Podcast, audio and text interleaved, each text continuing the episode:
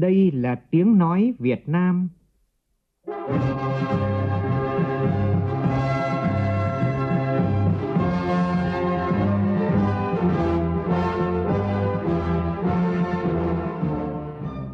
là tiếng nói Việt Nam, phát thanh từ Hà Nội, thủ đô nước Cộng hòa xã hội chủ nghĩa Việt Nam.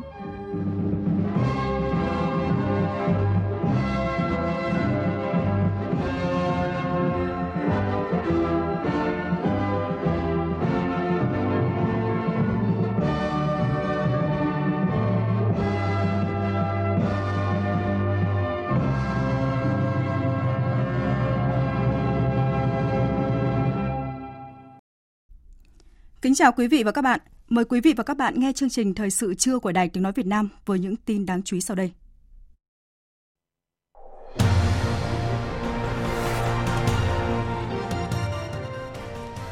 Chủ tịch nước Võ Văn Thưởng gặp mặt đoàn đại biểu Tổng hội Nông nghiệp và Phát triển Nông thôn Việt Nam nhân kỷ niệm 10 năm thành lập Tổng hội 2013-2023.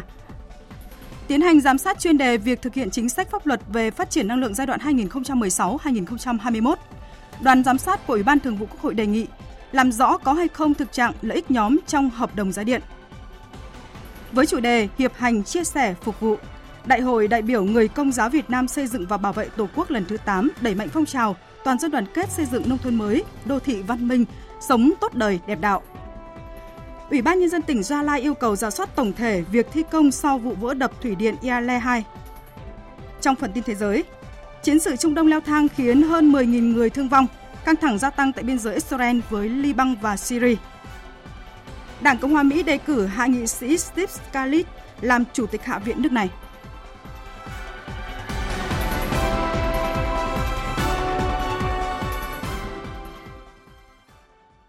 Bây giờ là tin chi tiết.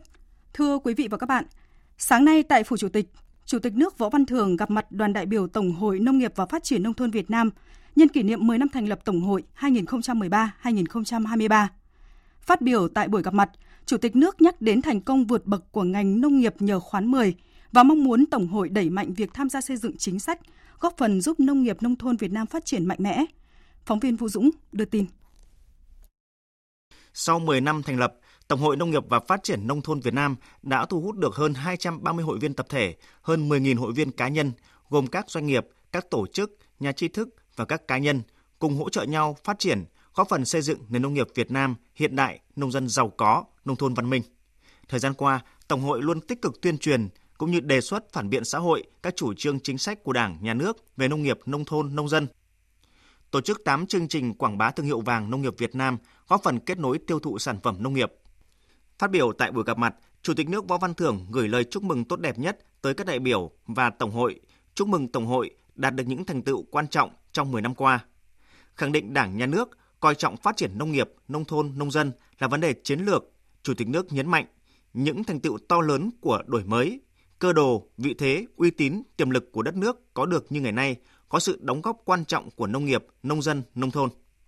Nhắc đến mục tiêu đưa Việt Nam trở thành nước phát triển có thu nhập cao vào năm 2045, Chủ tịch nước Võ Văn Thưởng đề nghị Tổng hội Nông nghiệp và Phát triển Nông thôn Việt Nam tích cực tuyên truyền, vận động nông dân chuyển đổi mạnh mẽ, thực chất, toàn diện về tư duy từ tự cung tự cấp sang sản xuất lớn, phù hợp với sản xuất hàng hóa và kinh tế thị trường, hỗ trợ người nông dân phải trở thành người công nhân nông nghiệp.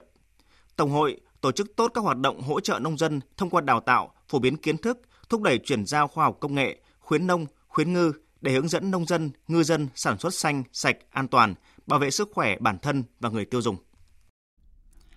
Tiếp tục phiên họp 27, sáng nay Ủy ban Thường vụ Quốc hội tiến hành giám sát chuyên đề việc thực hiện chính sách pháp luật về phát triển năng lượng giai đoạn 2016-2021. Đoàn giám sát đề nghị làm rõ có hay không thực trạng lợi ích nhóm trong hợp đồng giá điện, đồng thời kiến nghị năm 2023 làm rõ nguyên nhân gây ra khoản lỗ của các tập đoàn tổng công ty nhà nước phát triển năng lượng. Phóng viên Lại Hoa phản ánh. Theo báo cáo của chính phủ, tổng nhu cầu năng lượng được dự báo là 113 triệu tấn dầu quy đổi vào năm 2030 và đạt 194 triệu tấn dầu quy đổi vào năm 2050.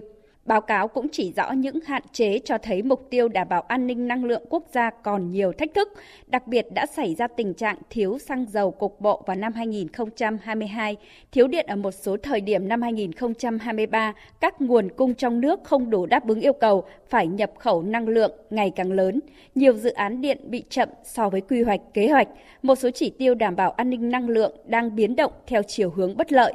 một số dự án năng lượng do doanh nghiệp nhà nước đầu tư còn thua lỗ. Phó Chủ tịch Quốc hội Trần Quang Phương đề nghị làm rõ có hay không lợi ích nhóm trong hợp đồng giá điện. Đánh giá được những ách tắc vướng mắc trong điều hành giá điện, giá than, giá khí và xăng dầu vừa qua, nguyên nhân và trách nhiệm thế nào. Đánh giá kỹ hơn cái thực trạng thực hiện quy hoạch điện 7, điện 7 điều chỉnh những vướng mắc giữa quy hoạch và truyền tải điện ra sao để xảy ra cái tình trạng điện thì thừa nhưng mà không hòa được lưới điện quốc gia. Và một số doanh nghiệp người ta rất là bất bình và không tin vào cái chính sách năng lượng. Quy hoạch thì vượt công suất truyền tải đến khi người ta có điện rồi không hòa lưới cho người ta. Chủ nhiệm Ủy ban Kinh tế của Quốc hội Vũ Hồng Thanh thì đề nghị làm rõ đối với năng lượng nhập khẩu. Trong cái báo cáo là giá khi chúng ta nhập khẩu điện bây giờ khá nhiều. Và nếu mà nhập khẩu điện nhiều như thế thì không hiểu là kinh nghiệm của quốc tế trong cái cơ cấu điện nhập khẩu đó là bao nhiêu vấn đề về cơ chế tài chính, về à, nhập khẩu cả than, nhập khẩu cả ENG thì cũng phải có cơ cấu cái tỷ lệ như nào ví dụ như giờ Quảng Ninh à, sản xuất than mà giảm quy mô công suất đi thì cái bù đắp cái nhập khẩu nguồn than để cho các cái nhà máy điện trong nước chúng ta hoạt động nó sẽ như nào ấy. Tại phiên họp, Chủ tịch Quốc hội Vương Đình Huệ nhấn mạnh trọng tâm của hoạt động giám sát nên tập trung vào việc thực hiện quy hoạch điện 7 và kế hoạch triển khai điện 8. Việc ban hành nghị quyết cần chỉ ra những vấn đề lớn cần triển khai thực hiện trong giai đoạn tới, trong đó có chuyển đổi năng lượng công bằng, tháo gỡ những điểm nghẽn về thể chế, chính sách trong việc phát triển năng lượng, bổ sung các số liệu cập nhật tình hình thực tế trong dự thảo nghị quyết. Loạt các cái dự án về ngành năng lượng nguy cơ là thất thoát lãng phí lớn mà nghị quyết giám sát của Quốc hội về lĩnh vực năng lượng đã được chỉ ra. Trong này đã làm tiếp được cái chuyện đấy chưa? Nhưng anh dám mà không sát rồi sát, rồi không dám thì cuối cùng là sau này anh cũng phải chịu trách nhiệm. Cái vấn đề giá trong này là tôi thấy công chí nói chính sách giá cũng không cụ thể cái gì. Giữa giá khí với giá điện. Một ông thì bảo không có giá đầu ra thì em không làm được đầu vào. Một ông thì bảo không có đầu vào tượng nguồn thì em không làm được đầu ra. Thế vai trò điều phối nhà nước ở đây thế nào? Giải trình tại phiên họp, Phó Thủ tướng Chính phủ Trần Hồng Hà cho biết việc phê duyệt quy hoạch vẫn còn lúng túng bởi trên thực tế, vấn đề này được điều chỉnh ở các luật khác nhau, nhiều vấn đề chưa định chế trong văn bản. Do đó cần làm rõ các cơ sở liên quan đến điều chỉnh quy hoạch và cơ sở quy hoạch. Vấn đề giá điện, từ nay đến cuối năm, Bộ Công Thương sẽ ban hành một nghị định ba thông tư, trong đó có thể tham khảo kinh nghiệm thế giới về hình thức mua bán điện trực tiếp. Thời gian tới, đoàn giám sát kiến nghị nghiên cứu đề xuất cơ chế chính sách vận hành thị trường năng lượng cạnh tranh phù hợp, đánh giá tính khả thi của dự án nguồn lưới điện, dự kiến thu hút đầu tư bằng vốn ngoài ngân sách, cùng với đó tiếp tục đẩy mạnh công tác giám sát, kiểm toán, thanh tra xử lý dứt điểm các vụ việc tồn động trong năm 2023, làm rõ nguyên nhân gây ra khoản lỗ của các tập đoàn tổng công ty nhà nước phát triển năng lượng trong thời gian qua. Với chủ đề Hiệp hành, chia sẻ, phục vụ, Đại hội đại biểu người Công giáo Việt Nam xây dựng và bảo vệ Tổ quốc lần thứ 8, nhiệm kỳ 2023-2028 diễn ra vào sáng nay tại Hà Nội. Bí thư Trung ương Đảng, Chủ tịch Ủy ban Trung ương Mặt trận Tổ quốc Việt Nam Đỗ Văn Chiến dự, phát biểu chỉ đạo tại đại hội và cùng 400 đại biểu là những linh mục, tu sĩ và giáo dân đại diện cho đồng bào công giáo cả nước. Tổng Bí thư Nguyễn Phú Trọng và Chủ tịch nước Võ Văn Thường gửi lãng hoa chúc mừng đại hội. Phóng viên Đài Tiếng nói Việt Nam phản ánh. Nhiệm kỳ qua, Ủy ban Đoàn kết Công giáo Việt Nam đã tích cực tuyên truyền vận động đồng bào công giáo hưởng ứng tham gia thực hiện tốt các cuộc vận động, các phong trào thi đua yêu nước, nhất là phong trào toàn dân đoàn kết xây dựng nông thôn mới, đô thị văn minh, sống tốt đời đẹp đạo do Trung ương Ủy ban Đoàn kết Công giáo Việt Nam phát động đã thu hút được nhiều kết quả phấn khởi trên các lĩnh vực của đời sống xã hội. Nhiều khu dân cư của đồng bào công giáo đã trở thành những khu dân cư điển hình tiên tiến, xuất sắc trong phát triển kinh tế xã hội, xóa đói giảm nghèo, bảo vệ an ninh chính trị, trật tự an toàn xã hội. Pero Nguyễn Ngọc Đức, Chủ tịch Ủy ban Đoàn kết Công giáo tỉnh Quảng Nam cho biết. Thực hiện phong trào xây dựng nông thôn mới à, từng địa phương Kêu gọi bà con nhân dân đóng góp, à, chia sẻ, hiến đất, làm nhà, đất vườn để làm cái công trình à, giao thông nông thôn, à, thực hiện phong trào bảo vệ môi trường, xóm làng xanh sạch, công tác từ giúp đỡ những người mà nghèo khổ, ốm đau, bệnh tật. Hàng năm các giáo sứ nhà thờ phát động các phong trào hỗ trợ, giúp đỡ, tự tạo cái điều kiện cho con em những người gia đình đông con đi học, những gia đình mà khó khăn. Bên cạnh đó, nhiều mô hình sản xuất kinh doanh của đồng bào công giáo đã phát huy hiệu quả kinh tế cao nhờ mạnh dạn áp dụng những tiến bộ khoa học kỹ thuật vào sản xuất, phát triển ngành nghề, tạo việc làm cho người lao động. Ông Phạm Huy Thông, Chủ tịch Ủy ban Đoàn kết Công giáo thành phố Hà Nội chia sẻ: Về phát triển dân giàu, các giáo sứ, các à, làng nghề đều thi đua làm giàu cho mình và cho xã hội. Vậy cho nên là trước năm 2000 chúng tôi cái người thu nhập công giáo cao nhất là chỉ 500 triệu nhưng bây giờ năm nay nhiều gia đình công giáo đạt 10 tỷ thu nhập một năm. Rất nhiều những làng nghề truyền thống như là trồng đào ở Tây Tây, gốm bát tràn dân đã phục hồi và phát triển và đem lại thu nhập cho các gia đình cũng như cho xã hội. Chỉ đạo tại đại hội, đồng chí Đỗ Văn Chiến mong muốn sau đại hội, Ủy ban Đoàn kết Công giáo sớm đưa nghị quyết đại hội vào cuộc sống. Qua đó, lan tỏa tinh thần, nội dung và chủ đề của đại hội về hiệp thành, chia sẻ, phục vụ đến với đồng bào công giáo. Dịp này, đại hội cũng hiệp thương cử các vị linh mục, nữ tu và giáo dân có đủ năng lực, uy tín, điều kiện để tham gia Trung ương Ủy ban Đoàn kết Công giáo Việt Nam nhiệm kỳ 8 2023-2028. Biểu dương khen thưởng các tập thể cá nhân có thành tích xuất sắc trong nhiệm kỳ qua, đẩy mạnh phong trào thi đua yêu nước, tốt đời đẹp đạo và phong trào toàn dân đoàn kết xây dựng nông thôn mới, đô thị văn minh, sống tốt đời đẹp đạo. Trong chuỗi các hoạt động của phong trào nông dân hướng tới chào mừng Đại hội đại biểu toàn quốc Hội nông dân Việt Nam lần thứ 8 và kỷ niệm 93 năm ngày thành lập Hội nông dân Việt Nam ngày 14 tháng 10 năm 1930, 14 tháng 10 năm 2023. Sáng nay tại Hà Nội, Trung ương Hội Nông dân Việt Nam phối hợp với các bộ ngành cơ quan liên quan tổ chức diễn đàn Nông dân quốc gia lần thứ 8 năm 2023. Phó Thủ tướng Chính phủ Lê Minh Khái dự và phát biểu tại diễn đàn. Phóng viên Minh Long thông tin.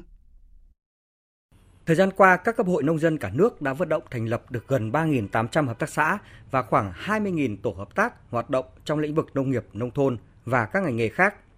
Bình quân doanh thu hàng năm của mỗi hợp tác xã trên 5,5 tỷ đồng, tổ hợp tác là trên 400 triệu đồng. Với chủ đề Hội nông dân Việt Nam tham gia phát triển kinh tế tập thể trong nông nghiệp, các tham luận tại diễn đàn đã cùng chia sẻ kinh nghiệm về phát triển kinh tế tập thể nói chung và hoạt động của các hợp tác xã, tổ hợp tác do Hội nông dân Việt Nam vận động hỗ trợ thành lập. Các cơ chế chính sách khuyến khích thành lập các hợp tác xã, tổ hợp tác trong nông nghiệp cũng như thúc đẩy phát triển kinh tế tập thể trong nông nghiệp, tạo chuỗi liên kết đa giá trị. Theo ông Lương Quốc Đoàn, Chủ tịch Trung ương Hội nông dân Việt Nam,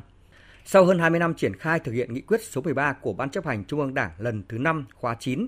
kinh tế tập thể, hợp tác xã, tổ hợp tác đang trở thành một trong những thành phần kinh tế quan trọng. 100 nông dân xuất sắc và các hợp tác xã tiêu biểu được biểu dương hôm nay tiếp tục phát huy những kết quả đạt được, tích cực mở rộng sản xuất, thu hút ngày càng nhiều hội viên nông dân, hộ gia đình, cá nhân và tổ chức tham gia kinh tế hợp tác, đồng thời tiếp tục tạo sự lan tỏa để phát triển mạnh các tổ hợp tác, hợp tác xã hoạt động có hiệu quả. Đưa kinh tế tập thể ngày càng phát triển bền vững, góp phần nâng cao thu nhập và chất lượng cuộc sống của các thành viên, hộ gia đình, thực hiện tiến bộ, công bằng xã hội, thúc đẩy phát triển nhanh, bền vững đất nước.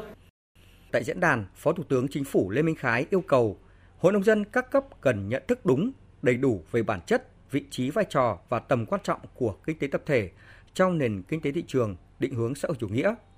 Tiếp tục thực hiện việc tuyên truyền vận động hướng dẫn thành lập mới được nhiều hợp tác xã, tổ hợp tác hơn nữa trên cơ sở các chi tổ hội nghề nghiệp. Trung ương Hội nông dân Việt Nam trong xây dựng các đề án phải đề xuất được các giải pháp để gia cố cho chủ đỡ nông nghiệp ngày càng mạnh và bền vững. Thưa quý vị và các bạn, Tổng Bí thư Nguyễn Phú Trọng vừa ký ban hành nghị quyết 41 của Bộ Chính trị về xây dựng và phát huy vai trò của đội ngũ doanh nhân Việt Nam trong thời kỳ mới. Bày tỏ phấn khởi đón nhận sự quan tâm của Bộ Chính trị, lãnh đạo Đảng, Nhà nước, nhiều ý kiến khẳng định nghị quyết ra đời như một món quà đặc biệt cho cộng đồng doanh nghiệp nhân kỷ niệm Ngày Doanh nhân Việt Nam 13 tháng 10 năm nay. Ghi nhận của phóng viên Nguyễn Hằng. Nghị quyết 41 của Bộ Chính trị vừa ban hành thay cho Nghị quyết 09 của Bộ Chính trị khóa 11 cách đây 12 năm, với mục tiêu tổng quát là phát triển đội ngũ doanh nhân lớn mạnh về số lượng chất lượng, cơ cấu hợp lý, có tầm nhìn, trí tuệ, đạo đức, tinh thần kinh doanh, làm giàu chính đáng, năng động sáng tạo, năng lực, quản trị tiên tiến, tuân thủ pháp luật, có đạo đức văn hóa kinh doanh mang bản sắc dân tộc, có trách nhiệm xã hội, ý thức bảo vệ môi trường, đóng góp xứng đáng cho các mục tiêu phát triển đất nước. Nghị quyết đặt mục tiêu rõ ràng cho cộng đồng doanh nghiệp, đội ngũ doanh nhân đến năm 2030 và tầm nhìn đến năm 2045. Phó trưởng ban Kinh tế Trung ương Đỗ Ngọc An tin tưởng Nghị quyết 41 sẽ từng bước đi vào cuộc sống và các hoạt động của đội ngũ doanh nhân doanh nghiệp Việt Nam giúp đội ngũ này từng bước phát triển mạnh mẽ thời gian tới. Ờ, nghị quyết 41 nêu cái vấn đề mới, hoàn thiện chính sách pháp luật tạo môi trường đầu tư kinh doanh thuận lợi, an toàn bình đẳng cho doanh nhân doanh nghiệp phát triển và cống hiến khẩn trương giả soát thể chế hóa kịp thời đầy đủ đồng bộ đường lối chủ trương của Đảng về phát triển doanh nhân doanh nghiệp, tiếp tục hoàn thiện thể chế phát triển kinh tế thị trường định hướng xã hội chủ nghĩa, không hình sự hóa các quan hệ kinh tế, bảo đảm tính ổn định, đồng bộ, thống nhất, minh bạch, tạo môi trường đầu tư kinh doanh thuận lợi, an toàn, bình đẳng, công bằng.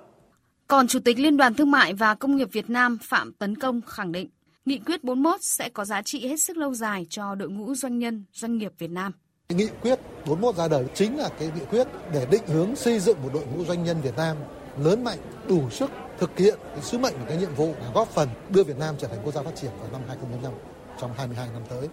Nghị quyết này có những cái nội dung mới về quan điểm, định hướng và giải pháp thực hiện rất đúng và rất trúng với mong đợi của doanh nhân Việt Nam. Nó sẽ là nền tảng để chúng ta tạo dựng một cái môi trường kinh doanh mới, một cái môi trường chính sách mới cho giới doanh nhân Việt Nam phát triển. Doanh nghiệp ngành giao thông vận tải với sự nghiệp phát triển kết cấu hạ tầng giao thông và hội nhập quốc tế là nội dung cuộc tọa đàm vừa được báo giao thông vận tải tổ chức. Nhiều ý kiến tâm huyết của các doanh nghiệp với khát vọng đoàn kết cùng nhau vượt qua khó khăn, hoàn thành nhiều dự án công trình quan trọng, sớm định vị những doanh nghiệp tỷ đô của Việt Nam trong tương lai. Phóng viên Hà Nho phản ánh. Ông Hồ Minh Hoàng, Chủ tịch Tập đoàn Đèo Cả cho biết, trong lúc khó khăn, các doanh nghiệp ngành giao thông vận tải càng có cơ hội thể hiện ý chí quyết tâm hoàn thành những dự án công trình có quy mô lớn, đáp ứng mong đợi của người dân về những cây cầu, con đường nối liền các vùng miền, góp phần nâng cao đời sống người dân. Những khó khăn về mặt bằng, vật liệu, tài chính và nhất là những bất cập về mặt chính sách được các bộ ngành và các cơ quan chức năng đang tiếp tục chung tay tháo gỡ là điểm tựa để các nhà thầu, các nhà đầu tư trong nước vững tâm hoàn thành các dự án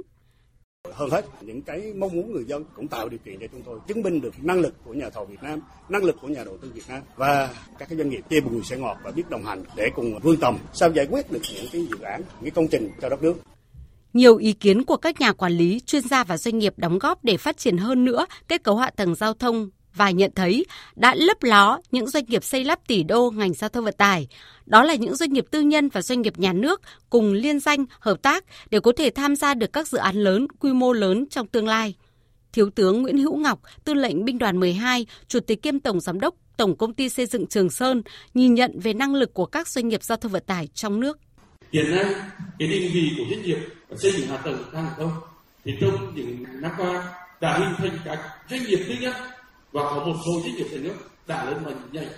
là các đơn vị giống như là đeo cả như phương thần, như trung chính hoặc tổng một chức năng hoặc cái trường sơn đã đảm nhận đứng đầu với các gói thầu tài chính 10 ngàn tỷ. Thì sau khi dự án hoàn thành đến năm 2025 thì chúng tôi có bộ hồ sơ đang được rất tốt. Để cạnh tranh tham gia các công trình từ từ từ 10 đến 15 ngàn tỷ. Ưu điểm của doanh nghiệp tư nhân tham gia các dự án ngành giao thông vận tải được Phó Giáo sư Tiến sĩ Trần Trùng, Chủ tịch Hiệp hội các nhà đầu tư công trình giao thông đường bộ Việt Nam chỉ rõ, đó là quản trị hiệu quả, tiến độ nhanh và không bị đội vốn. Ông Phạm Văn Khôi, Tổng Giám đốc Công ty Cổ phần Giao thông Phương Thành, một nhà đầu tư, nhà thầu gắn bó hơn 30 năm qua với ngành giao thông vận tải, nêu thực tế.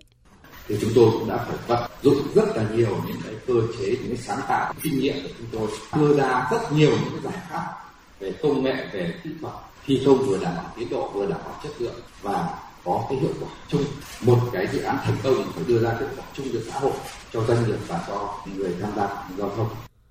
Thứ trưởng Bộ Giao thông Vận tải Lê Đình Thọ cho biết, qua giả soát thống kê thì tới cuối năm nay, nước ta hoàn thành khoảng gần 2.000 km đường cao tốc. Tới đây, những dự án công trình trọng điểm như cao tốc Bắc Nam, sân bay Long Thành và rất nhiều dự án công trình khác sẽ hoàn thành chính từ sự đóng góp tích cực với nhiệt huyết và tình yêu đất nước của những doanh nhân, lãnh đạo doanh nghiệp giao thông vận tải tạo nên. Thì nói là thể hiện với ý chí của ngành giao thông, ý chí của các doanh nghiệp, không sợ khó, không sợ khổ mà sẽ bằng mọi giá sẽ vượt qua và cũng mong là quá trình hợp tác ở đây nó mang tính chất được toàn diện sâu rộng hiệu quả thiết thực giữa cơ quan quản lý nhà nước và các doanh nghiệp. Sáng nay tại Hà Nội, báo điện tử VV Đài Tiếng nói Việt Nam phối hợp với các đơn vị liên quan, công ty cổ phần tiếp thị kinh doanh quốc tế BGC tổ chức diễn đàn triển vọng ngành năng lượng Việt Nam. Tại diễn đàn, các đại biểu đã phân tích những khó khăn thách thức trong việc đảm bảo an ninh năng lượng, chuyển dịch sang năng lượng sạch, chỉ ra những cơ hội cũng như là những thách thức đang phải đối mặt, tìm cách giải quyết để phát triển ngành năng lượng Việt Nam trong thời gian tới. Phản ánh của phóng viên Thành Trung. Phát biểu khai mạc diễn đàn, ông Đỗ Tiến Sĩ, Ủy viên Trung ương Đảng, Tổng giám đốc Đài Tiếng nói Việt Nam cho biết, chuyển đổi xanh trong lĩnh vực năng lượng đang trở thành xu hướng chủ đạo, là một trong những ưu tiên và nhu cầu hàng đầu hiện nay.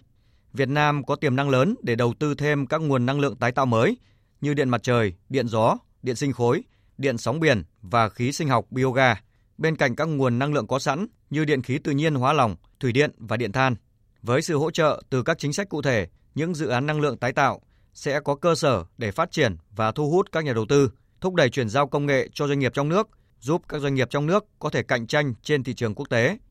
Tại diễn đàn, các đại biểu làm rõ triển vọng ngành năng lượng Việt Nam, tầm quan trọng của việc sử dụng năng lượng hiệu quả. Các đại biểu cũng phân tích những vướng mắc bất cập để tiếp tục phát triển điện khí và điện gió theo quy hoạch là căn cứ khoa học để đề nghị các cấp có thẩm quyền sớm ban hành các chính sách pháp luật phù hợp, thực thi có hiệu quả nhằm đảm bảo an ninh năng lượng quốc gia, thực hiện các cam kết quốc tế về ngăn chặn biến đổi khí hậu.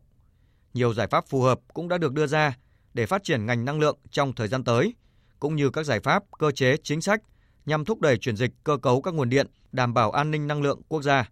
Ông Vương Quốc Thắng, đại biểu Quốc hội, Ủy viên chuyên trách Ủy ban Khoa học Công nghệ và Môi trường của Quốc hội nêu ý kiến. Phát triển năng lượng quốc gia phải phù hợp với thể chế kinh tế thị trường định hướng xã hội chủ nghĩa,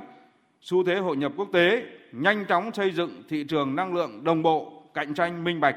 đa dạng hóa hình thức sở hữu và phương thức kinh doanh, áp dụng giá thị trường đối với mọi hoạt động loại hình năng lượng, khuyến khích và tạo mọi điều kiện thuận lợi để các thành phần kinh tế, đặc biệt là kinh tế tư nhân tham gia phát triển năng lượng. Chúng ta cần phải phát triển ngành năng lượng gắn liền với phát triển kinh tế để các ngành kinh tế nhận thức được giới hạn của ngành năng lượng, từ đó xây dựng chiến lược quy hoạch phát triển phù hợp. Khi toàn bộ nền kinh tế không còn sức ép lên ngành năng lượng mới có khả năng bảo đảm được an ninh năng lượng quốc gia. Tại hội nghị khoa học nghiên cứu và ứng dụng trong y học do Tổng hội Y học Việt Nam tổ chức sáng nay tại Hà Nội, các chuyên gia đầu ngành truyền nhiễm cho biết Việt Nam là một trong những quốc gia sẽ tiêm thử nghiệm vaccine sốt xuất huyết của Nhật Bản. Đây là thông tin được nhiều người quan tâm trong bối cảnh dịch bệnh sốt xuất huyết xuất hiện tại nhiều tỉnh thành phố và đang gia tăng mạnh tại Hà Nội. Từ đầu năm đến nay, cả nước ghi nhận 90.000 ca mắc sốt xuất huyết, trong đó 26 trường hợp đã tử vong. Phóng viên Văn Hải thông tin. Trước đây, Brazil từng nghiên cứu thử nghiệm vaccine phòng bệnh sốt xuất huyết, nhưng hiệu quả chưa được như mong muốn và dường như không có hiệu quả đối với sốt xuất huyết do virus tiếp 2 gây ra. Hiện nay, một loại vaccine của Nhật Bản bước đầu có hiệu quả phòng bệnh đối với cả 4 tuyếp virus gây bệnh sốt xuất huyết. Theo giáo sư tiến sĩ Nguyễn Văn Kính, Phó Chủ tịch Tổng hội Y học Việt Nam, nguyên giám đốc Bệnh viện Bệnh nhiệt đới Trung ương, nước ta là một trong những quốc gia sẽ tiêm thử nghiệm vaccine này. Vaccine ờ, sốt xuất huyết là điều mong đợi của giới y học trong một thời gian rất dài rồi. Bởi vì ngay từ những năm 1956, 1958 khi bắt đầu sốt xuất huyết bùng phát ờ, và chúng ta ghi nhận những ca bệnh đầu tiên ở Đông Nam Á và Việt Nam thì mọi người đều mong mỏi là phải có vaccine. Tuy nhiên chúng ta thấy rằng để mà sản xuất được một loại vaccine như vậy thì đòi hỏi rất nhiều công sức và thời gian. Và sau đó thì Takeda, Nhật Bản đã phát triển một cái vaccine chống đanh g với đủ 4 tuyếp. Thế nhưng mà hiện nay vẫn đang trong quá trình thử nghiệm và hy vọng rằng Việt Nam cũng là một nước tham gia vào cái thử nghiệm lâm sàng. Với vaccine này thì à, nếu như thành công thì chúng ta sẽ có một vũ khí để chống lại bệnh sốt xuất huyết. Khẳng định vaccine là biện pháp phòng bệnh hiệu quả nhất đối với các bệnh truyền nhiễm. Các chuyên gia cũng cho biết đang nghiên cứu để có thể sử dụng vaccine đậu mùa tiêm phòng bệnh đậu mùa khỉ. Đến nay, Việt Nam đã ghi nhận 13 ca đậu mùa khỉ, nhưng chưa thể khẳng định bệnh này đã lưu hành trong cộng đồng, mà chỉ là bệnh mới nổi. Thông tin từ Sở Y tế Thành phố Hồ Chí Minh cho biết là đến thời điểm này, nguồn vaccine phục vụ chương trình tiêm chủng mở rộng trên địa bàn đang cạn dần. Đáng chú ý, tình trạng thiếu vaccine tiêm chủng đã diễn ra từ giữa năm ngoái đến nay, nhưng vẫn chưa được giải quyết triệt để. Sở Y tế Thành phố Hồ Chí Minh tiếp tục kiến nghị Bộ Y tế chỉ đạo đẩy nhanh lộ trình cung ứng vaccine thuộc chương trình tiêm chủng mở rộng. Chương trình tiếp tục với những tin đáng chú ý khác. Từ ứng phó đến hành động sớm và tăng cường chống chịu, ASEAN tiến tới mục tiêu lãnh đạo toàn cầu trong quản lý thiên tai là chủ đề xuyên suốt hội nghị Bộ trưởng ASEAN về quản lý thiên tai lần thứ 11 diễn ra tại thành phố Hạ Long, tỉnh Quảng Ninh sáng nay. Tham dự hội nghị có Bộ trưởng, Thứ trưởng, lãnh đạo cơ quan quản lý thiên tai các nước ASEAN, Đông Timor, Trung Quốc, Hàn Quốc, Nhật Bản. Ông Lê Minh Hoan, Bộ trưởng Bộ Nông nghiệp và Phát triển Nông thôn chủ trì hội nghị. Vũ Miền, phóng viên Đài tiếng nói Việt Nam thường trú khu vực Đông Bắc, đưa tin. Năm nay, đánh dấu 20 năm thành lập Ủy ban Quản lý Thiên tai ASEAN ACDM với tư cách là Chủ tịch Hội nghị Bộ trưởng ASEAN về Quản lý Thiên tai năm 2023, Việt Nam đã và đang thúc đẩy chủ đề từ ứng phó đến hành động sớm và tăng cường chống chịu, ASEAN tiến tới mục tiêu lãnh đạo toàn cầu trong quản lý thiên tai.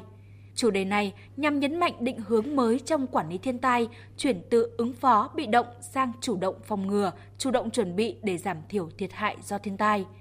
Phát biểu hưởng ứng Ngày ASEAN về quản lý thiên tai, Ngày quốc tế giảm nhẹ rủi ro thiên tai năm 2023, Bộ trưởng Nông nghiệp và Phát triển Nông thôn Lê Minh Hoan nhấn mạnh. Câu nói muốn đi nhanh thì đi một mình, muốn đi xa thì đi cùng nhau thật đúng với mục tiêu của chúng ta trong việc tăng cường sức mạnh của ASEAN, xây dựng cộng đồng với khả năng chống chịu cao và phục hồi bền vững trước thiên tai và thảm họa. Đây cũng là tinh thần của các nhà lãnh đạo ASEAN trong tuyên bố một ASEAN, một ứng phó. ASEAN ứng phó với thiên tai trong và ngoài khu vực như một thể thống nhất. Tại diễn đàn, tuyên bố Hạ Long về hành động sớm trong quản lý thiên tai ASEAN cũng được các nước thành viên thông qua. Đây là sáng kiến của Việt Nam trong năm Việt Nam là Chủ tịch Ủy ban ASEAN về quản lý thiên tai. Ông Musharis Zahidi, Giám đốc Trung tâm Quản lý Thảm họa Quốc gia Brunei cho biết. Trong thời gian vừa qua, Việt Nam giữ vai trò là chủ tịch trong hợp tác ASEAN về quản lý thiên tai và đã thể hiện được vai trò chủ đạo của mình bằng cách triển khai nhiều hoạt động đạt kết quả khả quan.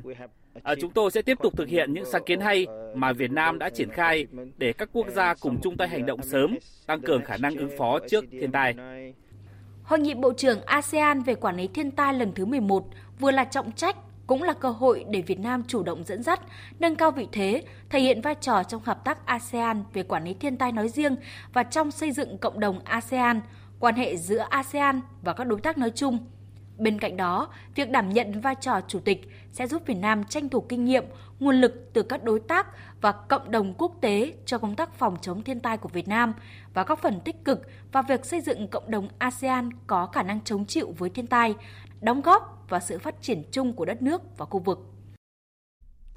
Liên quan tới sự cố vỡ đập ngăn nước của công trình thủy điện Iagle 2, Ủy ban nhân dân tỉnh Gia Lai đã kiểm tra hiện trường và chỉ đạo công tác khắc phục hậu quả, trong đó yêu cầu ra soát tổng thể việc thi công đập thủy điện này. Nguyễn Thảo, phóng viên Đài Tiếng nói Việt Nam thường trú tại Tây Nguyên đưa tin. Qua kiểm tra thực tế tại hiện trường vụ vỡ đập thủy điện, ông Nguyễn Hữu Quế đánh giá đây là sự cố nghiêm trọng, được dư luận xã hội quan tâm. Phó Chủ tịch Ban Nhân dân tỉnh Gia Lai đề nghị Ủy ban Nhân dân huyện Chư Prong phối hợp với các sở ngành chuyên môn tiến hành giả soát tổng thể về công tác thi công công trình thủy điện, bao gồm năng lực của các đơn vị thi công, quy trình thi công, phương án thi công, thiết kế, thời điểm thi công hạng mục thân đập. Nếu phát hiện hoạt động thi công không đảm bảo an toàn thì cần xử lý theo quy định của luật xây dựng. Các sở ngành sớm có đánh giá về nguyên nhân, báo cáo tỉnh ủy và ủy ban nhân dân tỉnh để tiếp tục chỉ đạo. Đối với việc khắc phục hậu quả sự cố, chính quyền địa phương cần sớm giả soát, đánh giá để có phương án hỗ trợ người dân và đảm bảo quyền lợi của doanh nghiệp. Ủy ban dân huyện sớm thành lập cái hội đồng hay cái tổ về đánh giá sự cố công trình, đề xuất giải pháp. Cái đấy thì cũng phải tham mưu xin ý kiến của Sở Xây dựng là cơ quan quản lý nhà nước về cái sự xảy ra sự cố xây dựng công trình, giám định sự cố để có kết luận sớm cái nguyên nhân. Ủy ban nhân xã dưới sự chỉ đạo của Ủy ban dân huyện rà soát lại, thống kê lại toàn bộ thiệt hại của người dân, cái nào là cái do nguyên nhân vỡ tường chắn, cái nào là cái do thiệt hại của trận mưa lũ lớn trong thời gian vừa qua để có cái hỗ trợ theo cái quy định của nhà nước có những trường hợp đền bù, trường hợp là vỡ đập và cũng tránh trường hợp là lợi dụng cái việc này để kê khai lên, gọi là trục lợi Tiếp theo là thông tin thời tiết qua phần tổng hợp của biên tập viên Đài Tiếng nói Việt Nam. Theo Trung tâm Khí tượng Quốc gia, ngày hôm nay nhiều khu vực trên cả nước nằm trong cảnh báo có mưa. Một số khu vực có mưa lớn, đáng chú ý là khu vực Thanh Hóa đến Quảng Ngãi từ nay đến 14 tháng 10 có mưa vừa, có nơi mưa to đến rất to, với tổng lượng mưa phổ biến ở khu vực Thanh Hóa đến phía Bắc Nghệ An và Quảng Ngãi từ 50 đến 100 có nơi trên 180 mm. Từ Nam Nghệ An đến Quảng Nam từ 200 đến 400 có nơi trên 700 mm. Ngoài ra, khu vực Bình Định đến Bình Thuận, Tây Nguyên và Nam Bộ cũng có mưa rào và rông, cục bộ có mưa vừa mưa to, với lượng mưa từ 10 đến 30 có nơi trên 60 mm. Tuy nhiên, thời gian mưa rông khu vực này tập trung vào chiều và tối. Cảnh báo từ 15 đến 16 tháng 10, ở khu vực Quảng Bình đến Quảng Ngãi còn có mưa lớn, với lượng mưa từ 150 đến 300, có nơi trên 500 mm. Sau ngày 17 tháng 10, mưa lớn ở miền Trung còn kéo dài và diễn biến phức tạp còn trên biển đáng chú ý ngày và đêm nay ở khu vực Bắc Biển Đông, bao gồm cả vùng biển quần đảo Hoàng Sa, Vịnh Bắc Bộ, vùng biển Quảng Trị đến Quảng Ngãi có mưa rào và rông mạnh. Toàn bộ tàu thuyền và các hoạt động khác tại các vùng biển trên đều có nguy cơ cao chịu tác động của gió mạnh và sóng lớn. Xin được tiếp tục chương trình với phần tin thế giới. Xung đột tại giải Gaza đang tiếp tục lan rộng sang cả các khu vực khác khi số người thương vong không ngừng tăng và hiện đã vượt 10.000 người. Chính phủ khẩn cấp Israel hôm qua đã tiến hành nhóm họp để ngỏ khả năng mở một cuộc tấn công trên bộ ở Gaza. Những diễn biến nghiêm trọng đã khiến dư luận không khỏi quan ngại và kêu gọi các bên ngừng bắn. Tổng hợp của biên tập viên Đài tiếng nói Việt Nam. Quân đội Israel hôm qua đã tấn công 200 mục tiêu tại một khu vực thuộc giải Gaza, được cho là nơi trú ẩn của lực lượng Hamas. Cùng với đó, Israel cũng đã pháo kích các thị trấn miền Nam Liban để đáp trả các tên lửa chống tăng do lực lượng Hezbollah, vốn hậu thuẫn cho Hamas thực hiện. Theo một số nguồn tin, quân đội Israel có thể tiến hành một cuộc tấn công trên bộ ở Gaza. Phát biểu với báo giới sau cuộc họp khẩn của chính phủ khẩn cấp, Thủ tướng Israel Netanyahu nhấn mạnh. Chúng tôi đã xây dựng một chính phủ khẩn cấp quốc gia đoàn kết người dân và chính phủ Israel. Chúng tôi sẽ chiến đấu với kẻ thù tàn bạo hơn cả tổ chức nhà nước Hồi giáo IS. Thống kê cho thấy sau 6 ngày chiến sự, xung đột leo thang đã làm ít nhất 2.000 người của cả lực lượng Hamas và Israel thiệt mạng hàng nghìn người khác bị thương, các cơ sở hạ tầng ở giải Gaza bị phá hủy nghiêm trọng. Trong một tuyên bố đưa ra hôm qua, đặc phái viên Palestine Riyad Manur tại Liên Hợp Quốc cho biết sự tàn phá của xung đột đã vượt xa khỏi trí tưởng tượng, đồng thời kêu gọi xung đột chấm dứt. The situation is extremely uh, horrific. Tình hình tại giải Gaza cực kỳ kinh hoàng đối với người dân. Sức phá hủy đã vượt xa ngoài trí tưởng tượng. Hãy chấm dứt cuộc tàn sát thường dân này như chúng ta thấy nó được thể hiện ở giải Gaza như thế nào. Các bên cần ngừng giao tranh, cho phép hỗ trợ nhân đạo đến với người dân. Sau đó, giải quyết vấn đề bảo vệ dân thường, đặc biệt là thường dân trên lãnh thổ bị chiếm đóng. Và thứ ba, bắt đầu nghĩ đến chân trời chính trị. Tổng thư ký Liên Hợp Quốc Antonio Guterres hôm qua đã bày tỏ quan ngại về tình hình và kêu gọi chấm dứt xung đột. Trong khi đó, tại cuộc họp khẩn cấp của Ngoại trưởng các nước Ả Rập ở thủ đô Cairo, trợ lý Tổng thư ký Liên đoàn Ả Rập ông Hossam Zaki hôm qua đã lên tiếng kêu gọi chấm dứt tình trạng xung đột vũ trang leo thang nghiêm trọng hiện nay ở giải Gaza, để tránh tình trạng có thể gây nguy hiểm cho sự ổn định của toàn khu vực. Chúng tôi kêu gọi dừng ngay lập tức cuộc chiến của Israel chống lại Gaza, cũng như sự leo thang ở giải Gaza và khu vực xung quanh. Chúng tôi kêu gọi tất cả các bên kiềm chế. Chúng tôi đã cảnh báo về những hậu quả thảm khốc về nhân đạo và an ninh khi tình trạng leo thang tiếp tục và mở rộng. Chúng tôi kêu gọi hợp tác với cộng đồng quốc tế để hành động ngay lập tức và hiệu quả nhằm đạt được mục tiêu này, cũng như thực thi luật pháp quốc tế và bảo vệ an ninh ổn định của khu vực khỏi những nguy cơ do sự gia tăng bạo lực. ثمنها الجميع trong diễn biến liên quan, Bộ Năng lượng Philippines nhận định xung đột giữa lực lượng Hamas và Israel sẽ không có ảnh hưởng lâu dài đến giá dầu và khí đốt, trừ khi xung đột leo thang kéo theo các quốc gia khu vực vào một cuộc chiến. Phạm Hà, phóng viên thường trú Đài Tiếng Nói Việt Nam theo dõi khu vực ASEAN, thông tin. Giám đốc Cục Quản lý Công nghiệp Dầu mỏ thuộc Bộ Năng lượng Philippines Rino Abad cho biết cuộc xung đột đang diễn ra có rất ít khả năng dẫn đến gián đoạn nguồn cung thực tế. Điều quan trọng là các nước láng giềng khác ở Trung Đông như Ả Rập Xê Út, Kuwait và Qatar là nhà cung cấp dầu thô truyền thống của Philippines có bị ảnh hưởng nguồn cung hay không. Tuy nhiên, có rất ít khả năng các quốc gia này sẽ gặp phải vấn đề vì các nước này không phải là những bên tham gia tích cực vào cuộc xung đột. Ông Michael Ricafort, chuyên gia kinh tế trưởng của Tập đoàn Ngân hàng Thương mại Rizan nhận định, tình hình vẫn chưa chắc chắn liệu các quốc gia Trung Đông khác là những nước sản xuất dầu lớn, đặc biệt là Iran, có bị lôi kéo vào cuộc xung đột hay không. Nếu bị kéo trực tiếp vào cuộc xung đột trong một cuộc chiến ủy nhiệm, Iran có khả năng sử dụng việc phong tỏa eo biển Hormuz, một tuyến đường quan trọng đối với các tuyến tàu chở dầu quốc tế, để trả đũa bất kỳ hành động nào chống lại nước này. Tuy nhiên, chuyên gia Ricafort cho rằng đến nay vẫn chưa có nguy cơ nào xảy ra như vậy. Trong hai ngày đầu xảy ra xung đột, giá dầu toàn cầu đã giảm. Nếu xu hướng này tiếp tục trong những ngày còn lại trong tuần, thế giới có thể chứng kiến sự phục hồi vào tuần tới. Chuyển sang một thông tin đáng chú ý, các hạ nghị sĩ Đảng Cộng hòa của Mỹ vừa họp kín và bỏ phiếu trong nội bộ để đề cử ứng cử viên của đảng này cho vị trí Chủ tịch Hạ viện. Tin của Phạm Huân, phóng viên Đài tiếng nói Việt Nam thường trú tại Mỹ. Lãnh đạo đa số tại Hạ viện, hạ nghị sĩ Steve Scalise đã vượt qua ứng cử viên Jim Jordan, người đang là Chủ tịch Ủy ban Tư pháp Hạ viện, để trở thành ứng cử viên của Đảng Cộng hòa cho vị trí Chủ tịch Hạ viện. Trong khi đó, Đảng Dân Chủ đã thống nhất đề cử hạ nghị sĩ Hakim Jeffrey, lãnh đạo thiểu số tại Hạ viện cho vị trí này. Ngay sau cuộc bỏ phiếu, quyền Chủ tịch Hạ viện Patrick McHenry cho biết cơ quan này tạm nghỉ để hạ nghị sĩ Steve Scalise có đủ thời gian để vận động các hạ nghị sĩ trong đảng bỏ phiếu cho mình. Hạ viện Mỹ hiện đang do Đảng Cộng hòa kiểm soát với 221 ghế so với 212 ghế của Đảng Dân Chủ, một khoảng cách rất xích sao. Chính vì vậy, mặc dù đã giành được đề cử của Đảng Cộng hòa, nhưng với số phiếu không cao, hạ nghị sĩ Steve Scalise hiện đang phải tìm cách thuyết phục các thành viên trong đảng ủng hộ mình trong cuộc bỏ phiếu tại Hạ viện để bầu ra người đứng đầu cơ quan này. Lần gần đây nhất, Hạ viện Mỹ đã phải mất tới 15 vòng bỏ phiếu mới bầu ra được chủ tịch Hạ viện. Nếu quá trình bầu chọn kéo dài và bế tắc, Hạ viện Mỹ sẽ tiếp tục tê liệt, khiến các hoạt động lập pháp của Quốc hội Mỹ bị đình trệ, với ảnh hưởng trước mắt là ngân sách hoạt động cho chính phủ trong năm tài khoá mới.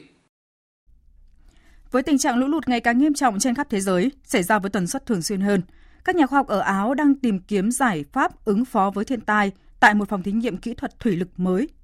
Biên tập viên Phương Anh thông tin. Ý tưởng về một phòng thí nghiệm kỹ thuật thủy lực đã ra đời tại Đại học Tài nguyên và Khoa học Đời sống ở Viên cách đây 14 năm. Nhưng sau hơn một thập kỷ soạn thảo ý tưởng, lập kế hoạch và xây dựng, phòng thí nghiệm nghiên cứu về các dòng sông mới chỉ vừa được khai trương hồi tháng 6 vừa qua. Cơ sở mới này cho phép nghiên cứu và ứng dụng cơ bản về sông Danube, dự kiến sẽ cung cấp những kiến thức cần thiết cho việc sử dụng và bảo vệ các con sông, đồng thời đưa Áo lên tầm quốc tế như một địa điểm lý tưởng xây dựng được những nghiên cứu thực tiễn liên quan tới các con sông. Những nghiên cứu này sẽ là nền tảng xây dựng giải pháp ứng phó với thiên tai trong bối cảnh số người có nguy cơ hứng chịu lũ lụt trên toàn cầu dự kiến tăng gấp đôi trong hai thập kỷ tới. Ở Viên, một phần sông Danube đang được dẫn qua một ống dẫn tới phòng thí nghiệm dài 90 mét mới và độc đáo này. Không giống như các cơ sở nghiên cứu tương tự, không cần sử dụng máy bơm nước, mà thay vào đó, lực tự nhiên của dòng sông cho phép các nhà nghiên cứu đo lường chính xác hơn khi tìm hiểu về tác động của biến đổi khí hậu đối với các dòng sông. Biết độ sâu và vận tốc nước có thể giúp đảm bảo an toàn cho các nhân viên cứu hộ. Ông Helmut Habersack, giáo sư nghiên cứu về các dòng sông, tại Đại học Tài nguyên và Khoa học Đời sống cho biết thêm. Những hòn đá sẽ di chuyển như thế nào và vào lúc nào? Bởi vì điều này sẽ quyết định những ảnh hưởng về cấu trúc cũng như việc đo đạc được thực hiện dưới lòng sông. Nó cũng rất quan trọng cho quá trình nghiên cứu trong điều kiện mực nước xuống thấp.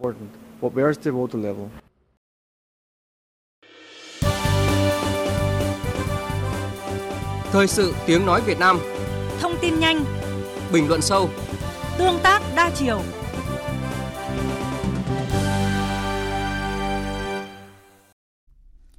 Quý vị và các bạn đang nghe chương trình Thời sự trưa của Đài Tiếng Nói Việt Nam.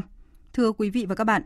thời gian qua đã có nhiều địa phương đưa ra những chính sách thu hút, giữ chân người tài và nâng cao trình độ của cán bộ, công nhân viên chức, qua đó góp phần nâng cao chất lượng hiệu quả, quản lý nhà nước, phục vụ người dân tốt hơn. Mới đây, Đà Nẵng thông qua hai chương trình đáng chú, ý đó là một là trả lương cho bác sĩ mức cao nhất là gấp 200 lần mức lương cơ sở, hai là hỗ trợ 50% kinh phí cho cán bộ đi học thêm chuyên ngành luật. Những chính sách này sẽ đem lại hiệu quả như thế nào? Nội dung này sẽ được biên tập viên Hùng Cường cùng phóng viên Đình Thiệu, thường trú khu vực miền Trung bàn luận ngay sau đây. Mời quý vị và các bạn cùng nghe. Ngày 5 tháng 10, Sở Y tế thành phố Đà Nẵng thông báo tuyển 142 bác sĩ theo chính sách thu hút bác sĩ làm việc tại các cơ sở y tế công lập. Trong đó, những người được tuyển dụng sẽ áp dụng chế độ trợ cấp một lần. Mức cao nhất đối với tiến sĩ sẽ hưởng 200 lần mức lương cơ sở. Mức thấp nhất là các bác sĩ đa khoa được hưởng 50 đến 100 lần mức lương cơ sở. Trước đó, Thường trực Thành ủy Đà Nẵng cũng đã thống nhất chủ trương hỗ trợ 50% kinh phí đào tạo văn bằng đại học thứ hai, ngành luật cho các học viên thuộc diện do thành phố cử đi học, nhằm tạo điều kiện cho cán bộ nắm vững pháp luật, đồng thời cũng khắc phục tâm lý sợ sai, không dám làm.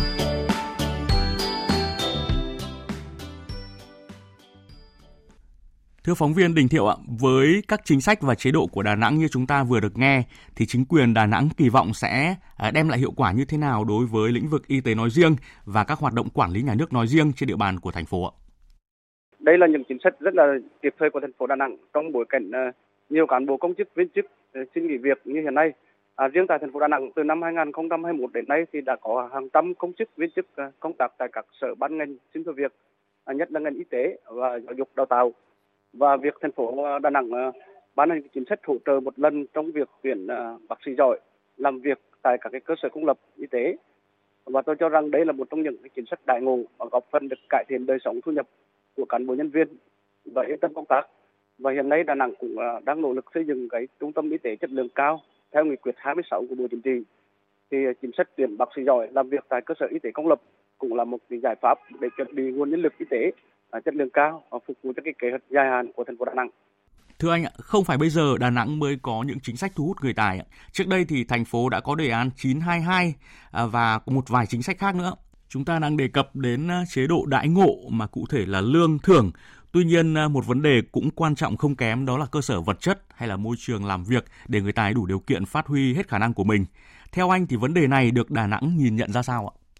À, ngoài cái chế độ đại ngũ về tiền lương và một số chính sách à, Đà Nẵng đã ban hành thì Đà Nẵng lần này Đà Nẵng à, cam kết sẽ tạo cái môi trường làm việc rất là tốt.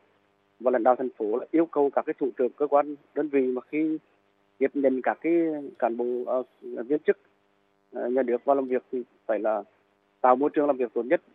Uh, và bố thì sắp xếp công việc là phù hợp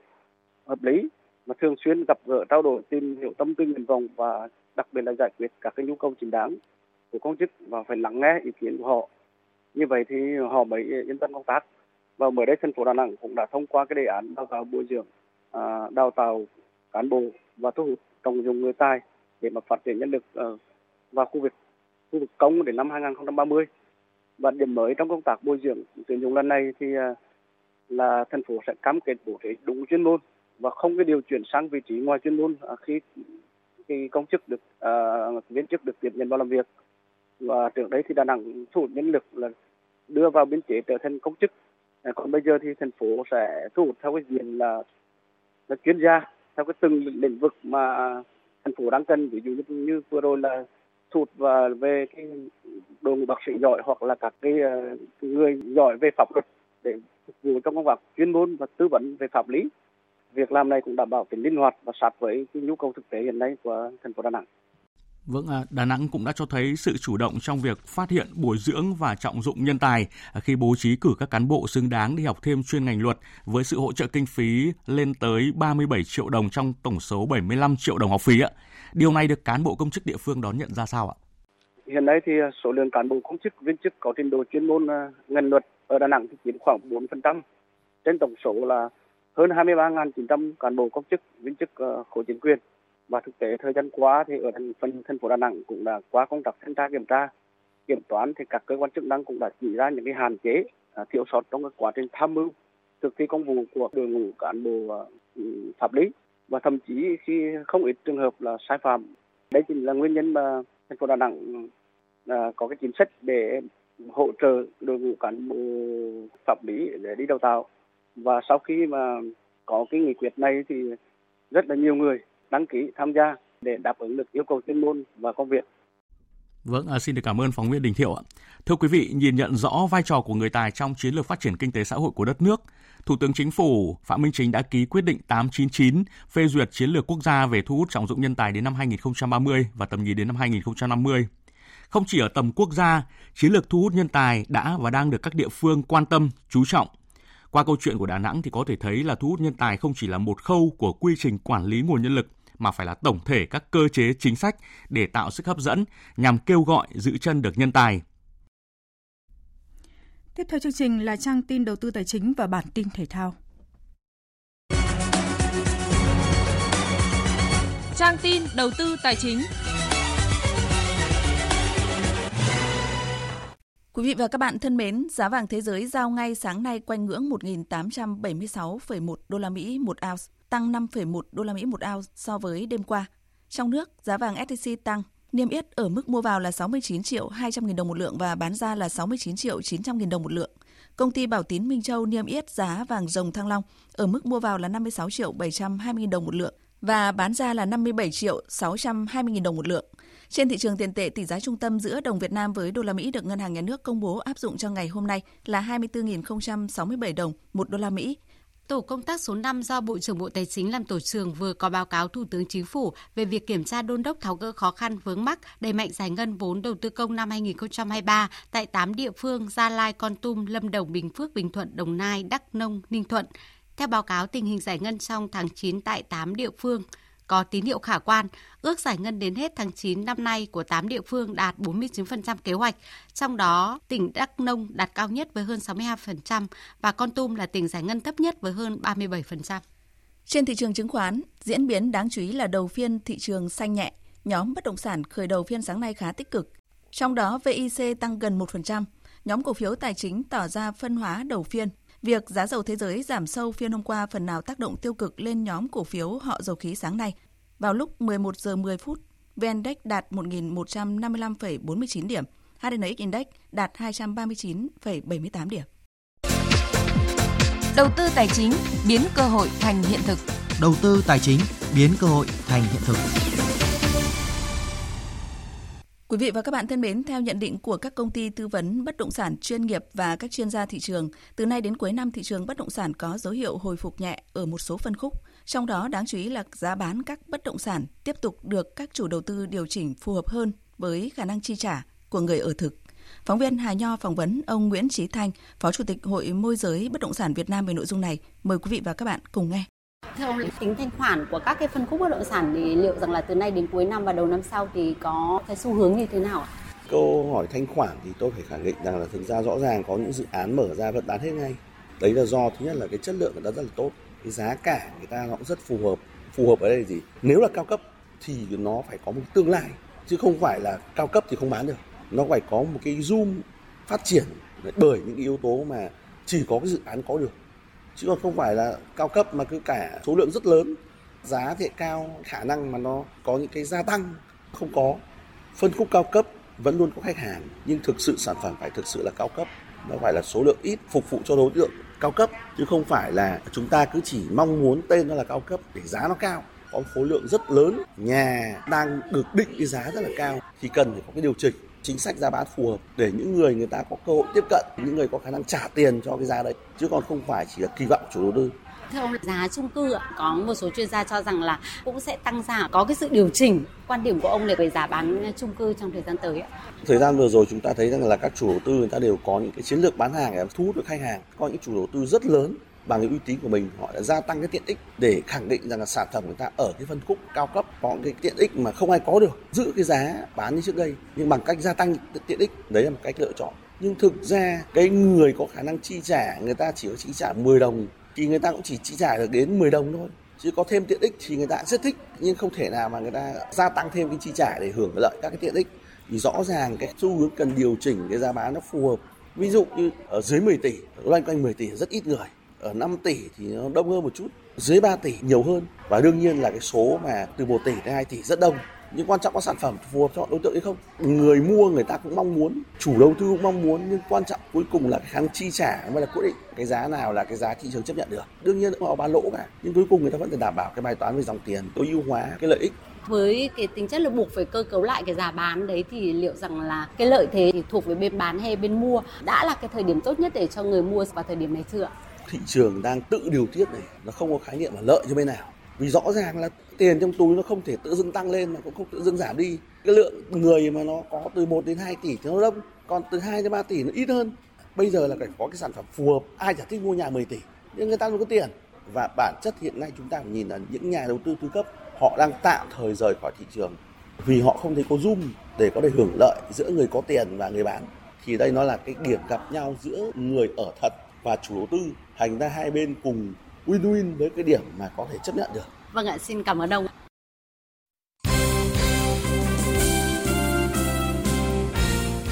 Thưa quý vị và các bạn, đội tuyển nữ Việt Nam đã bước vào ngày tập luyện thứ ba tại Trung tâm Đào tạo bóng đá trẻ Việt Nam để chuẩn bị tham dự vòng loại 2 Olympic 2024. Ở đợt tập trung lần này, huấn luyện viên Mai Đức Trung gây bất ngờ khi triệu tập cầu thủ mới 19 tuổi Ngọc Minh Chuyên, tiền đạo chủ lực của U18, U19 và U20 nữ Việt Nam ở các giải đấu trước đó. Chân sút thuộc biên chế câu lạc bộ Thái Nguyên được hứa hẹn sẽ học hỏi và phát triển bản thân tốt, từng bước thay thế các đàn chị trên hàng công của đội tuyển nữ Việt Nam. Chia sẻ trước buổi tập chiều qua, Minh Chuyên cho biết. À, sau khi em đá xong giải U19 của nữ nên là em cũng rất là bất ngờ khi bác gọi em lần hai lên để cho em nhiều cơ hội hơn để cho em được tập với các chị để các chị có nhiều kinh nghiệm hơn và giúp đỡ em rất là nhiều. Em tập luyện giữa dưới U18 và U20 rất là khác khi tập với các chị, các chị phải đòi hỏi chuyên môn tốt hơn. Bắt buộc em phải thích nghi thật sớm để em có thể tập theo các chị để uh, giúp em hoàn thiện bản thân hơn mỗi ngày ạ.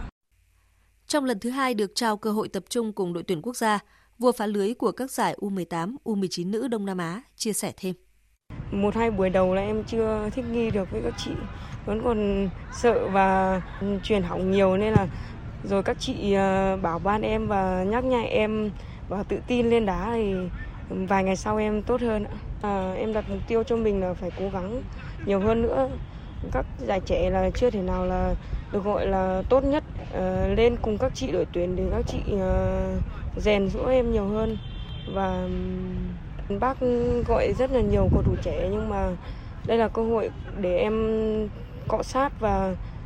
cơ hội để vài năm nữa để em còn bước tiếp xa hơn. Đội tuyển nữ Việt Nam hiện đang duy trì tần suất tập luyện 2 buổi mỗi ngày tại Hà Nội. Thầy trò huấn luyện viên Mai Đức Trung sẽ còn khoảng 10 ngày để chuẩn bị cho hành trình sắp tới tại Uzbekistan. Kết thúc mùa giải 2023, câu lạc bộ Quy Nhơn Bình Định có nhiều thay đổi về lực lượng. Trên băng ghế huấn luyện, huấn luyện viên Bùi Đoàn Quang Huy thay thế cho huấn luyện viên Nguyễn Đức Thắng. Bên cạnh đó, đội bóng cũng không có được những bản hợp đồng bom tấn, tạo điều kiện cho câu lạc bộ xây dựng đội hình giàu bản sắc địa phương hơn, trao thêm cơ hội ra sân cho những nhân tố tiềm năng trong mùa giải mới. Huấn luyện viên Bùi Đoàn Quang Huy cho biết. Covid diễn ra, kinh tế bắt đầu suy thoái thì việc các ờ, tập đoàn có bị ảnh hưởng ít nhiều về cái ờ, tài chính nên việc chúng tôi ờ, thi đấu ở trong một cái mùa giải nó không nổi bật như các mùa giải mới là điều tất nhiên. Không phải một mình đội chúng tôi, các đội khác cũng như thế. Nên cái việc mà ờ, nâng cấp đội hình hay là đội hình nó ra đi nhiều cầu thủ nó không quan trọng, mà quan trọng là cách chơi của chúng tôi. Dù nhiều trụ cột ra đi, nhưng trong tay huấn luyện viên Quang Huy vẫn còn nhiều ngôi sao như Đặng Văn Lâm, Cao Văn Triền, Hà Đức Trinh hay Đỗ Văn Thuận. Đây sẽ là bộ khung ổn định giúp Bình Định tự tin trước mùa giải mới. Ngày 11 tháng 10, giải bóng truyền sinh viên toàn quốc 2023 khởi tranh tại sân vận động Đại học Hà Nội. Đây là điểm tranh tài của khu vực phía Bắc, quy tụ 35 đội bóng truyền nam và 19 đội bóng truyền nữ tới từ các trường đại học, học viện của khu vực. Tại ngày khai mạc, trận đấu được chú ý nhất là cuộc đọ sức giữa đội bóng nam Đại học Thể dục Thể thao Bắc Ninh và đội Đại học Sư phạm Thể dục Thể thao Hà Nội – với sự góp mặt của các cầu thủ là những sinh viên chuyên ngành thể thao, trận đấu đã diễn ra gay cấn, hấp dẫn không khác các giải chuyên nghiệp, tạo một cuộc cạnh tranh điểm số hấp dẫn. Kết thúc trận, đội bóng của Đại học Thể dục Thể thao Bắc Ninh thắng đối thủ với kết quả 2-1. Ông Trần Văn Lam, Phó vụ trưởng vụ giáo dục thể chất, Bộ Giáo dục và Đào tạo cho biết.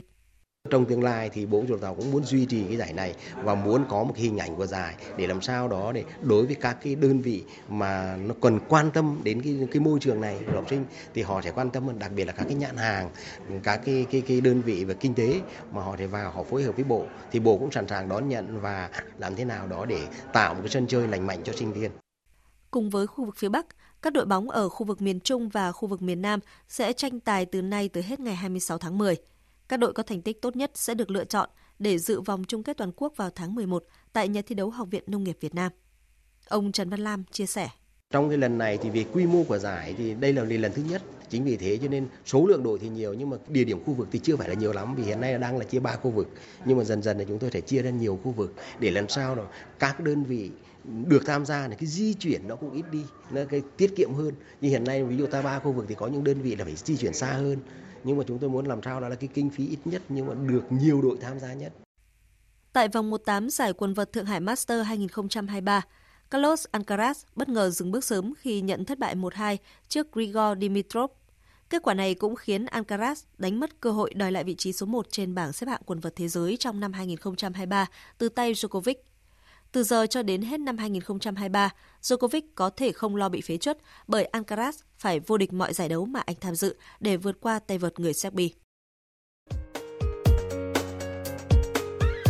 Dự báo thời tiết Bắc Bộ có mưa vài nơi, riêng khu vực Đông Bắc và Đồng Bằng có mưa rào và rông rải rác, nhiệt độ từ 21 đến 29, có nơi trên 29 độ. Khu vực Thanh Hóa đến Thừa Thiên Huế có mưa vừa, mưa to đến rất to và rải rác có rông, nhiệt độ từ 21 đến 28 độ. Khu vực từ Đà Nẵng đến Bình Thuận, phía Bắc có mưa vừa mưa to, có nơi mưa rất to và rông. Phía Nam cục bộ có mưa to, phía Bắc nhiệt độ từ 23 đến 30, phía Nam từ 23 đến 34 độ. Tây Nguyên chiều và tối có mưa rào và rông rải rác, cục bộ có mưa to, đêm có mưa rào và rông vài nơi, nhiệt độ từ 20 đến 31 độ. Nam Bộ chiều và tối có mưa rào và rông rải rác, cục bộ có mưa to, đêm có mưa rào và rông vài nơi, nhiệt độ từ 23 đến 34 độ. Khu vực Hà Nội có lúc có mưa, nhiệt độ từ 23 đến 29 độ. Dự báo thời tiết biển, Vịnh Bắc Bộ, vùng biển từ Quảng Trị đến Quảng Ngãi và vùng biển từ Bình Định đến Ninh Thuận có mưa rào và rải rác có rông. Trong mưa rông có khả năng xảy ra lốc xoáy và gió giật mạnh cấp 6 đến cấp 7, tầm nhìn xa từ 4 đến 10 km, gió đông bắc cấp 4 đến cấp 5. Vùng biển từ Bình Thuận đến Cà Mau, vùng biển từ Cà Mau đến Kiên Giang và Vịnh Thái Lan có mưa rào và rải rác có rông, tầm nhìn xa trên 10 km, giảm xuống từ 4 đến 10 km trong mưa, gió nhẹ. Khu vực Bắc Miền Đông có mưa rào và rông rải rác, tầm nhìn xa trên 10 km, giảm xuống từ 4 đến 10 km trong mưa, gió Đông Bắc cấp 5, riêng phía Bắc cấp 6, có lúc cấp 7, giật cấp 8, biển động mạnh. Khu vực giữa Biển Đông và khu vực quần đảo Hoàng Sa thuộc thành phố Đà Nẵng có mưa rào rải rác và có nơi có rông, tầm nhìn xa trên 10 km, giảm xuống từ 4 đến 10 km trong mưa, gió Đông Bắc đến Đông cấp 3 đến cấp 5. Khu vực Nam Biển Đông và khu vực quần đảo Trường Sa thuộc tỉnh Khánh Hòa có mưa rào và rông vài nơi, tầm nhìn xa trên 10 km, gió nhẹ. Vừa rồi là thông tin dự báo thời tiết. Trước khi kết thúc chương trình, chúng tôi tóm lược những tin chính vừa phát. Sáng nay gặp mặt đoàn đại biểu Tổng hội Nông nghiệp và Phát triển Nông thôn Việt Nam nhân kỷ niệm 10 năm thành lập Tổng hội 2013-2023. Chủ tịch nước Vũ Văn Thưởng nêu rõ, thành công vượt bậc của ngành nông nghiệp nhờ khoán 10 và mong muốn Tổng hội đẩy mạnh việc tham gia xây dựng chính sách, góp phần giúp nông nghiệp nông thôn Việt Nam phát triển mạnh mẽ. Liên quan tới sự cố vỡ đập ngăn nước của công trình thủy điện Iagule 2, Ủy ban nhân dân tỉnh Gia Lai đã kiểm tra hiện trường và chỉ đạo công tác khắc phục hậu quả, trong đó yêu cầu giả soát tổng thể việc thi công đập thủy điện này. Quân đội Israel tiếp tục tăng cường các cuộc không kích và pháo kích dữ dội vào hàng loạt mục tiêu ở giải Gaza, đáp lại phong trào Hồi giáo Hamas tiến hành thêm nhiều vụ phóng tên lửa vào sâu trong lãnh thổ Israel. Trong bối cảnh đó, khu vực biên giới phía Bắc Israel với cả Syria và Liban đồng thời chứng kiến một số động thái quân sự thù địch đáng lo ngại.